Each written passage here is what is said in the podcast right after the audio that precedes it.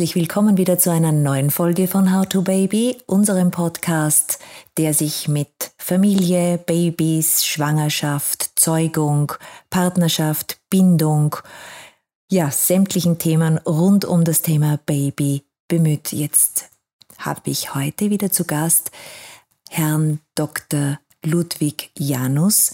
Er ist Pränatalexperte und Perinatalexperte, äh, hat sich aus der Psychologie, also als Humanmediziner und aus der Psychologie hin in die Psychotherapie und damit in die Forschung der Psychologie der ganz Kleinen, der teilweise Ungeborenen und in der Geburt befindlichen Babys beschäftigt. Herr Dr. Janus, herzlich willkommen. Hallo. Hallo. Mhm.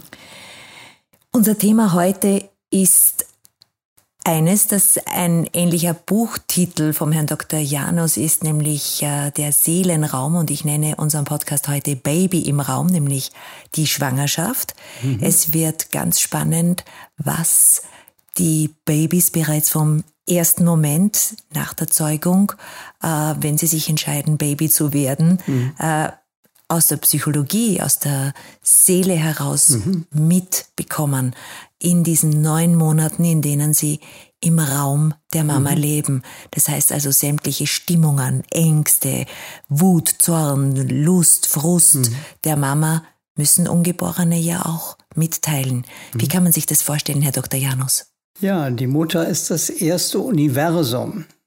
Und äh, mit dem Vater zusammen.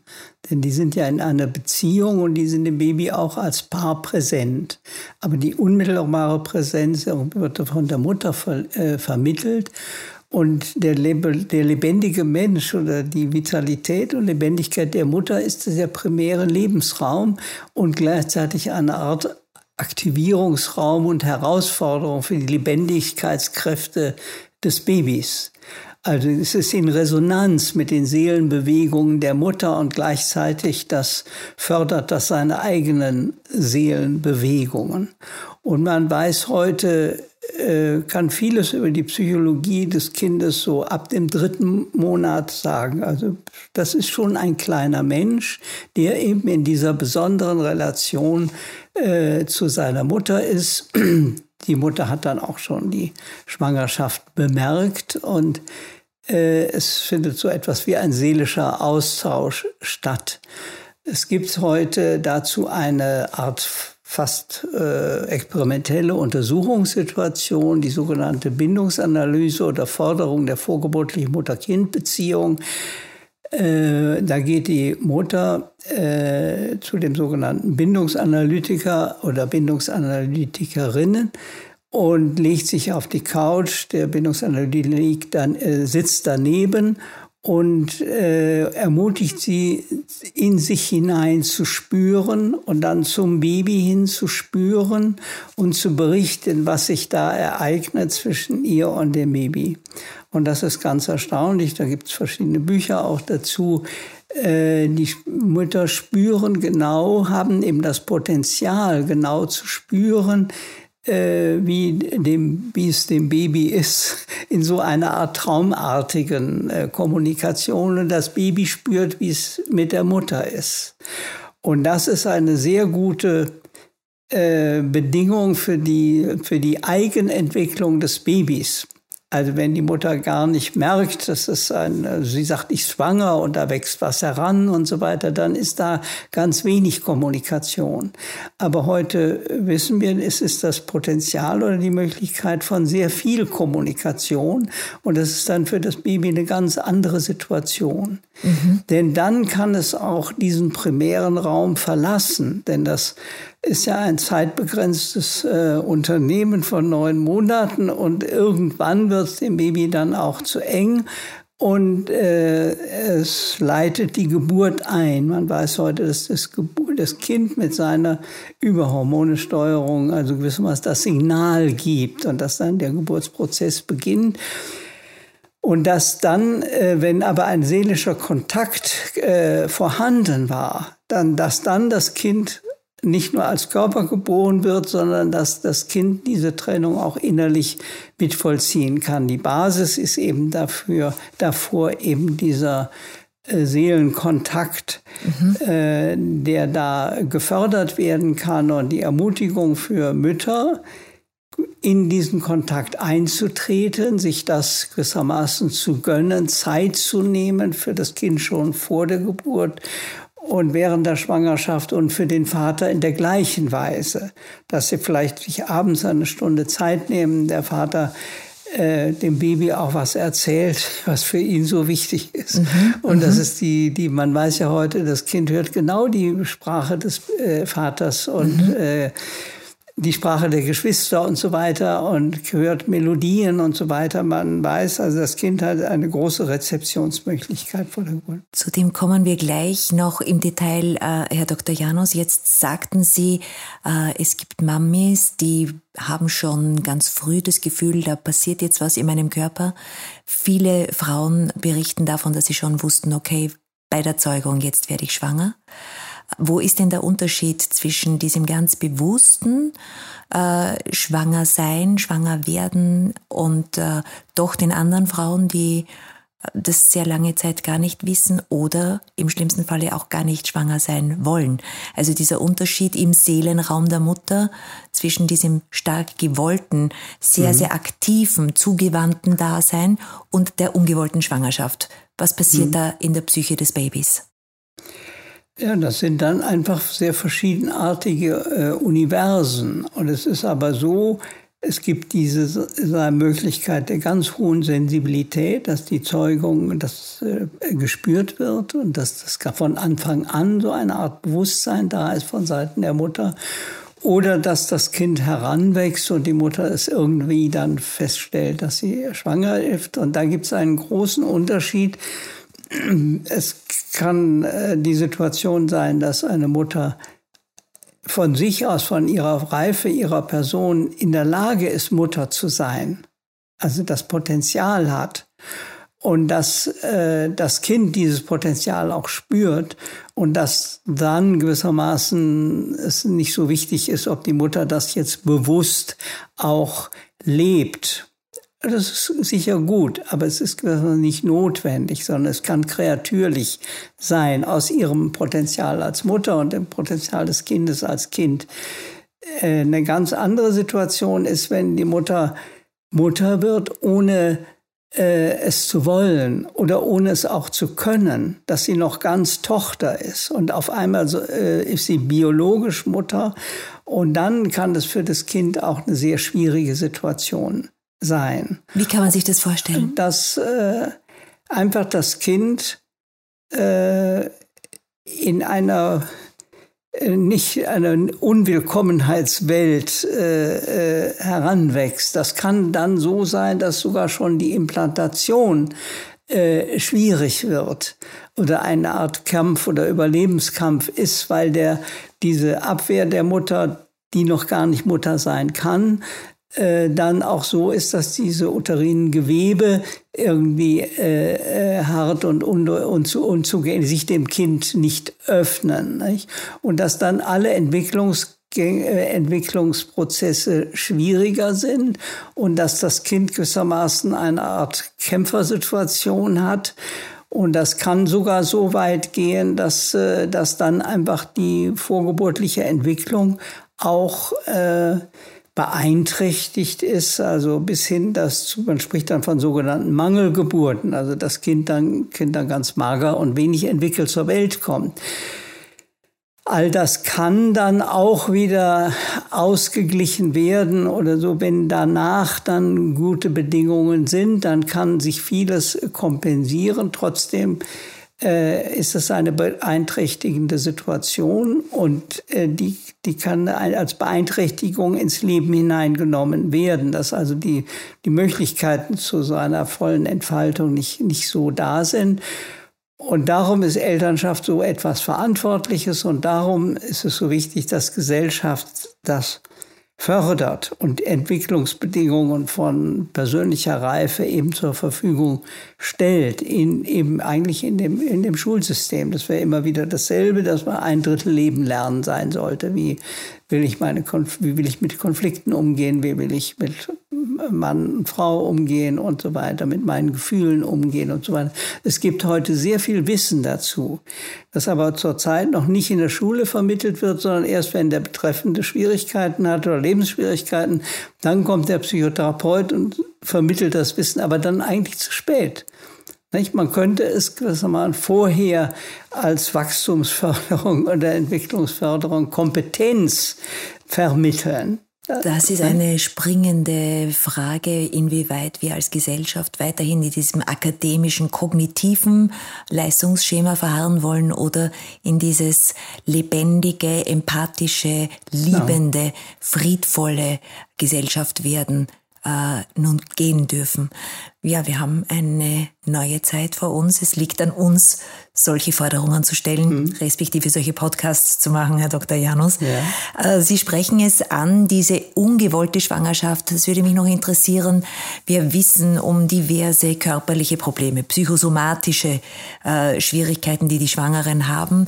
Eines der ähm, sehr, sehr mir persönlich auffälligsten ist die Hyperemesis, dieses ständige Erbrechen Beispiel, der Frau. Ja. Äh, es steht in der Literatur, zumindest habe ich es mal so gelesen, mhm. dass es auch mit einer sexuellen ähm, Schwierigkeit der Frauen in Verbindung stehen könnte, dieses Loslassen können, diese äh, Orgasmusbereitschaft ja. etc. Ja, Was weiß man dazu aus der Psychologie? Das ist eine Einschränkung der, der Basisvitalität. Das Kind ist dann eben in einem Stressmodus oder sein Sympathikus ist gut entwickelt, sein Parasympathikus äh, weniger gut entwickelt und so. Das ist halt, und äh, insofern ist die, dieses Lebensmilieu prägend. Ich stelle mich darauf ein. Äh, auf einer somatischen Ebene äh, äh, gibt es also richtig Forschung dazu, wenn äh, als eine systematische Untersuchung ist die Besuch, Untersuchung, folgende Untersuchung sehr bekannt, und zwar die, äh, die, Holländer, die Deutschen haben Holland erobert und haben die Holländer hungern lassen. Und dann haben die Babys, die damals äh, in den Bäuchen der schwangeren Mütter waren, mitgehungert. All diese Babys hat man nachuntersucht und hat eben gesehen, die waren eigentlich auf eine Hungerwelt eingerichtet. Das war ihre primäre Prägung. Und die haben dann äh, Diabetes gekriegt und chronischen Blutdruck und so weiter. Sie kamen mit der Füllewelt dann nicht richtig, mit ihrer Basisausrüstung oder Basisprägung nicht zurecht. Also die, die erste Welt ist die erste Welt. Und man richtet sich darauf ein und nimmt das als Basisprägung mit. Äh, gerade durch dieses äh, Wissen, was wir heute in der Psychotherapie haben, ist es möglich, solche, wenn man so will, Fehlprägungen oder ein, äh, also es sind dann eben eigentlich oft Spannungszustände, Ängste und so weiter. Also äh, es gibt ja diese beiden Grundreaktionen, Fight and Flight, und dass man dann sich ängstlich zurückzieht, wenn das Milieu schwierig ist und dass man das als Disposition, Reaktionsdisposition dann ins Leben nimmt und dass es heute Psychotherapiemethoden gibt, die dann das wiedererleben lassen und dass man sich dann aus dieser äh, Prägung gewissermaßen auch herausentwickeln kann. Es gibt heute sehr viele Möglichkeiten. Ideal ist es eigentlich, wenn man äh, Babys dann schon gewissermaßen so auffangen kann. Nicht? Das mhm. können zum Beispiel Schreibabys sein oder so, mhm. wo dann das Baby zeigt, es ist in unerträglichen Spannungen und so weiter. Die können mit Konflikten in der Schwangerschaft zu tun haben. Und es gibt heute eine verstehende Babytherapie, äh, mit verschiedenen Büchern, die Sie vielleicht auch nennen können, äh, wo man die, auch die Eltern das schon begleiten, wie man die Eltern da unter, unterstützen kann, äh, das mit dem Kind gewissermaßen aufzufangen. Nicht äh, und nicht gewissermaßen, wie es früher war, das Kind ist irgendwie schlecht, wir stellen es weg und so, das Kind sollte funktionieren, sondern man kann die, das, was das Baby an Schwierigkeiten zeigt, als Mitteilungen nehmen über Schwierigkeiten, die es vor der Geburt oder auch während der Geburt hatte. Was kann denn die Mami, die heute dieses Baby im Bauch, in ihrem Raum, wie Sie sagen, mhm. in ihrem Universum trägt, äh, spüren? Welche, welche äh, äh, Ergebnisse haben wir denn auf dieser Ebene schon zu verzeichnen, beziehungsweise was tut Stress der Mutter? Der ist ja heute sehr, sehr verbreitet. Also mhm. Sie haben den Hungerstress genannt, aber heute ist er viel mehr dieser, dieser Lärm, diese ständige Beschäftigtsein, dieses permanente mhm. zur Verfügung stehen, dieses Ich kann gar nicht auf die Schwangerschaft innerlich eingehen. Was kann man daraus äh, schlussfolgern? Dass es wichtig ist, dass die Frau sich inne ist, dass sie im Moment eine Weltherrscherin ist, weil in ihrem Universum ein kleiner Menschenbürger heranwächst und dass sie als Schutz äh, dem Schützen einen schützen und schützenden und bergenden Raum geben soll und dass sie, sie ihren, die Unterstützung ihres Mannes dazu braucht.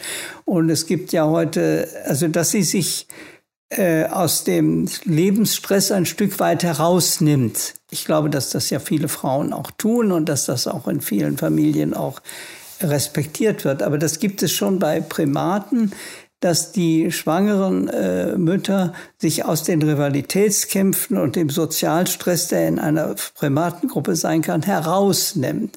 Und dass dieses sich herausnehmen auch respektiert wird, weil sie eben die Welt für einen neuen äh, äh, Erdenbürger ist. Nicht?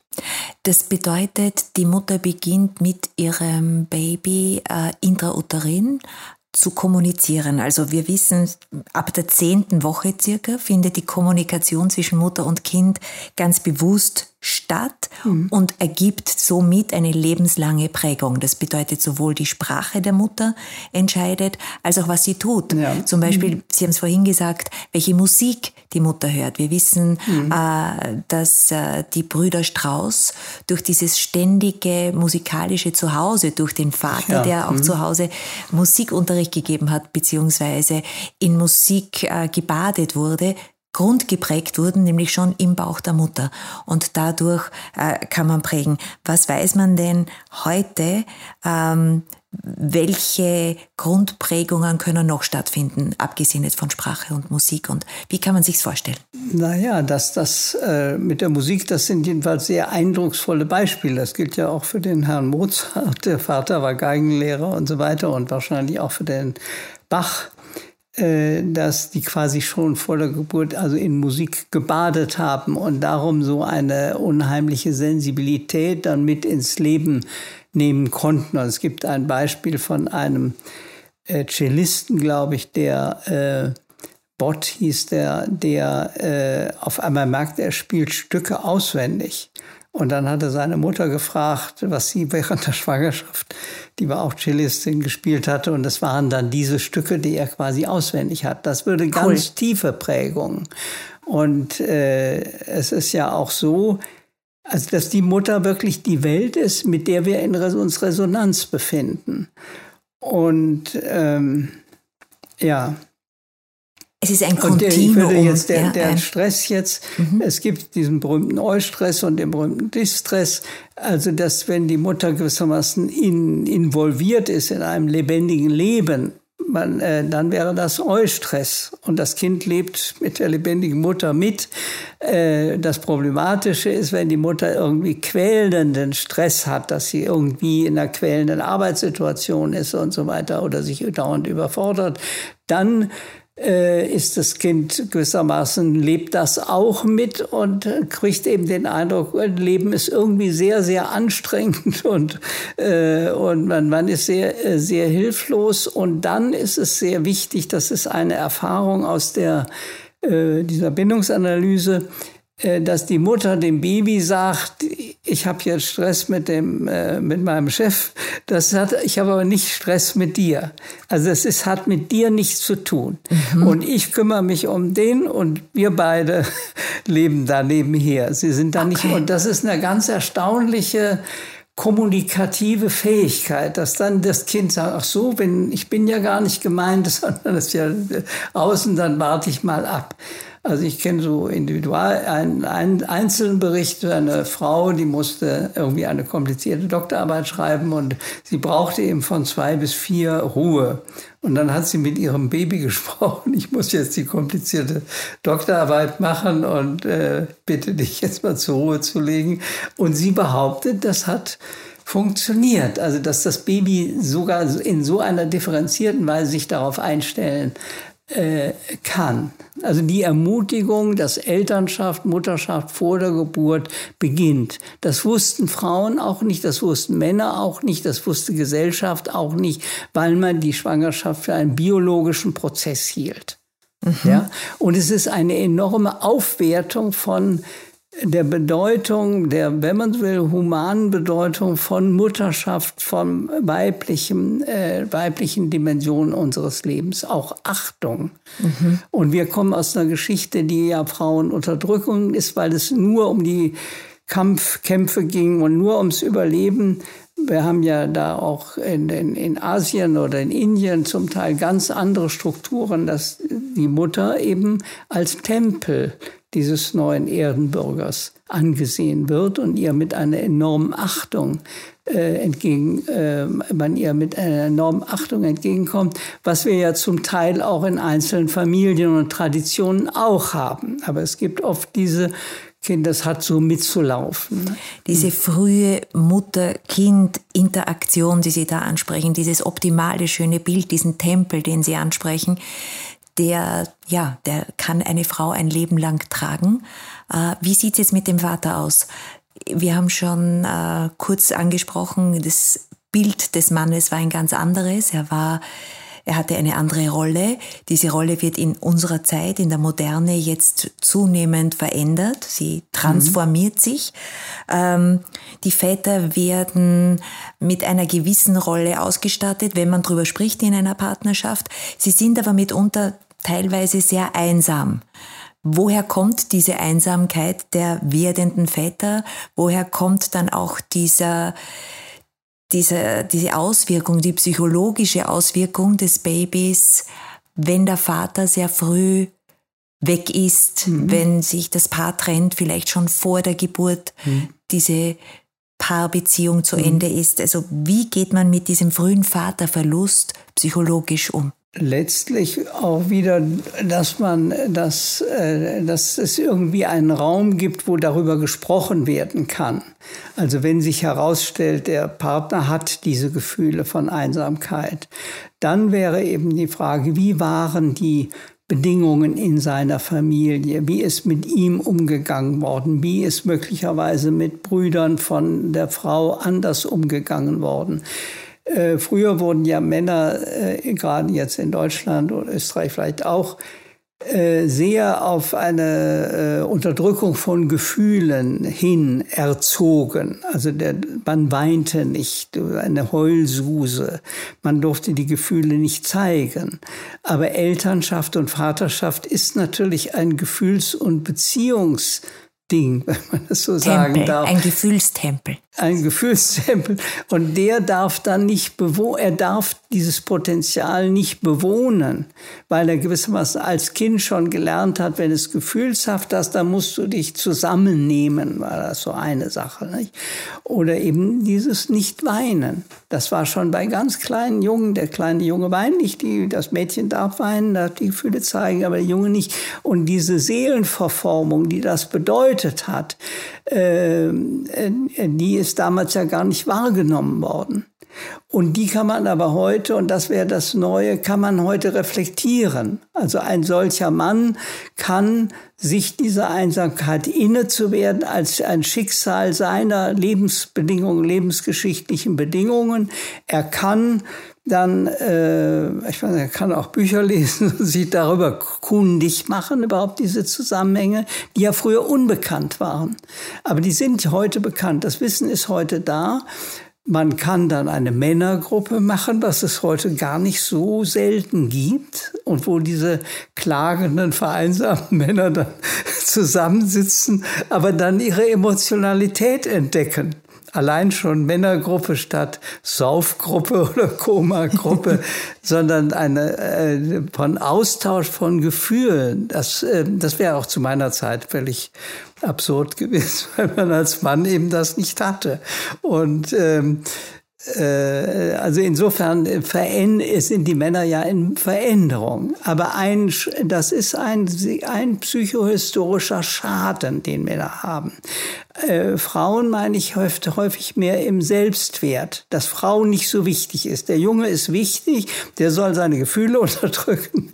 Die Frau ist unwichtig, die darf ruhig mal ein bisschen heulen, winseln oder so, aber die ist eben nicht so. Und das ist auch ein Schaden, der aus den früheren Sozialisationen irgendwie hin, auch in unsere Zeit hinein hineinwirkt. Und epigenetisch wirkt, nicht wahr? Und dann epigenetisch und transgenerational, das ist ähm, sogar, ich sage jetzt mal, nicht nur eine Idee von Psychologen, sondern es gibt da jetzt systematische Forschung. Die Forschung ent entwickelt sich immer an den Stellen, wo es also nicht klappt, weil das Gute kann man nicht so nachweisen, aber das gestresste oder traumatisierte Zeichen bildet sich ab.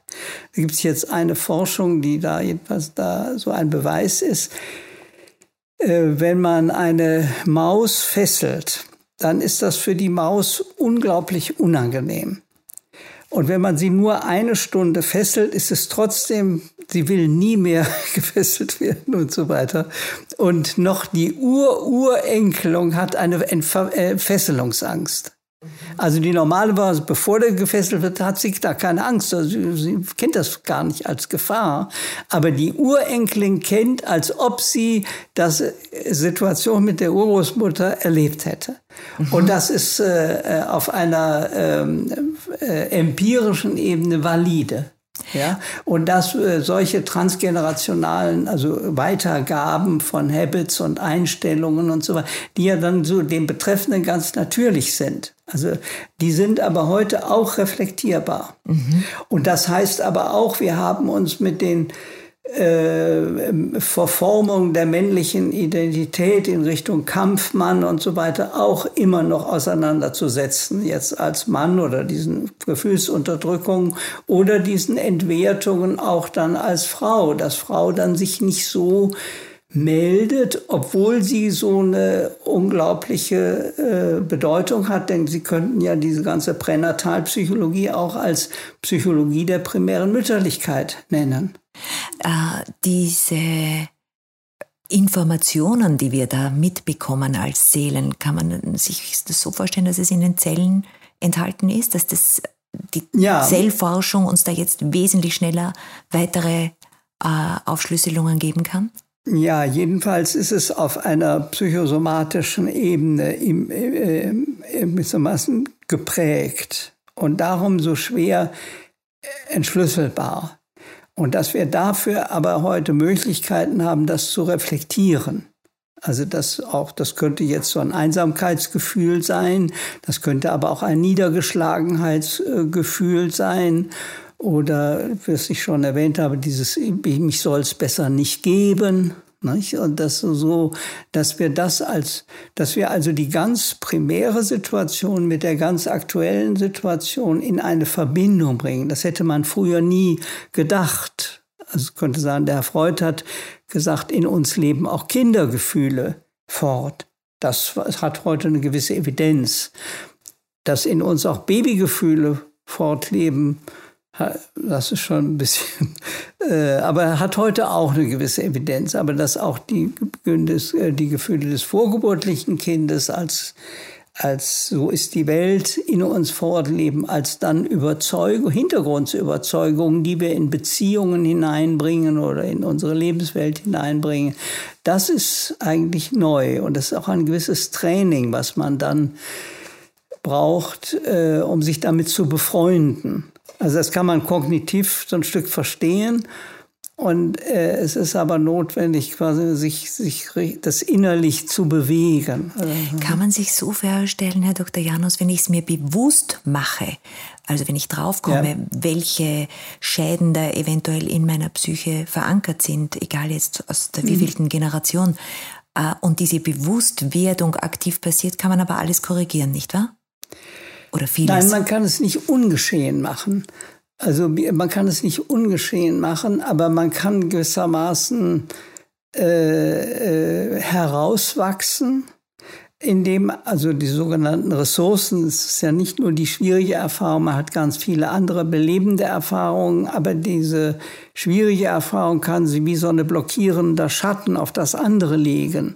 Und insofern kann eine Auseinandersetzung mit dem, mit dem Schwierigen kann äh, helfen, das nennt man die Zeitachse wiederherzustellen, dass man sagt, ja, meine Eltern waren in einer sehr schwierigen Situation, da passte ich als Kind gar nicht rein und ich habe immer diese melancholischen Anwandlungen und, äh, äh, und dann, aber ich bin nicht in einer melancholischen Situation. Ich trage etwas da weiter. Wir können diese Zeitachse zwischen früher und jetzt versuchen, jedenfalls herzustellen. All das braucht gewissermaßen Austausch mit anderen Menschen. Also der von Ihnen genannte einsame Mann braucht den anderen Menschen, der mit ihm zusammen da ihm Resonanz gibt weil er gewissermaßen wie hypnotisiert in seinem Gefühl drin sitzt. Und der andere sieht, äh, kann ihm dann einen Raum äh, vermitteln so dass er dann auch sagen, ich bin nicht nur diese Einsamkeit, sondern ich bin auch einsam und so weiter. Und dann kann eine, eine Bewegung entstehen. Aber wichtig ist vielleicht, äh, man kann das nicht ungeschehen machen, aber man kann es gewissermaßen transformieren, verändern. Es kann eine andere, es kann auch eine Sensibilität äh, schaffen. Also eine schwierige Erfahrung kann mich sensibel machen für bestimmte schwierige Bedingungen. Für mich war da sehr eindrücklich der Erfinder der SOS äh, Kinderdorfer. Der hatte seine Eltern früh verloren. Der wusste, was Elternverlust ist. Und dann hat er sich dafür eingesetzt, dass elternlose Kinder ein, ein Heim kriegen. Mhm. Also das ist, das ist, glaube ich, ein ganz wichtige, wichtiger Zusammenhang. Ich habe eine Schwierigkeit und daraus kann aber auch eine Stärke werden, eine bestimmte Sensibilität, die andere eben so nicht haben. Wunderschön. Also dass man das Leben ist ein kreativer Prozess unter günstigen äh, Bedingungen. Ja. Mhm. Und es liegt an uns, diese Dinge bewusst zu machen, in diese Seele, in diesen Seelenraum blicken zu dürfen. Das haben wir heute gemacht. Mhm. Lieber Herr Dr. Janus, danke fürs Gespräch. Mhm. Danke euch fürs Zuhören. Bis zum nächsten Mal in einem unserer Podcasts wird es weitergehen wieder mit dem Blick in die Seele während der Geburt. Alles, alles Liebe. Ciao, Baba.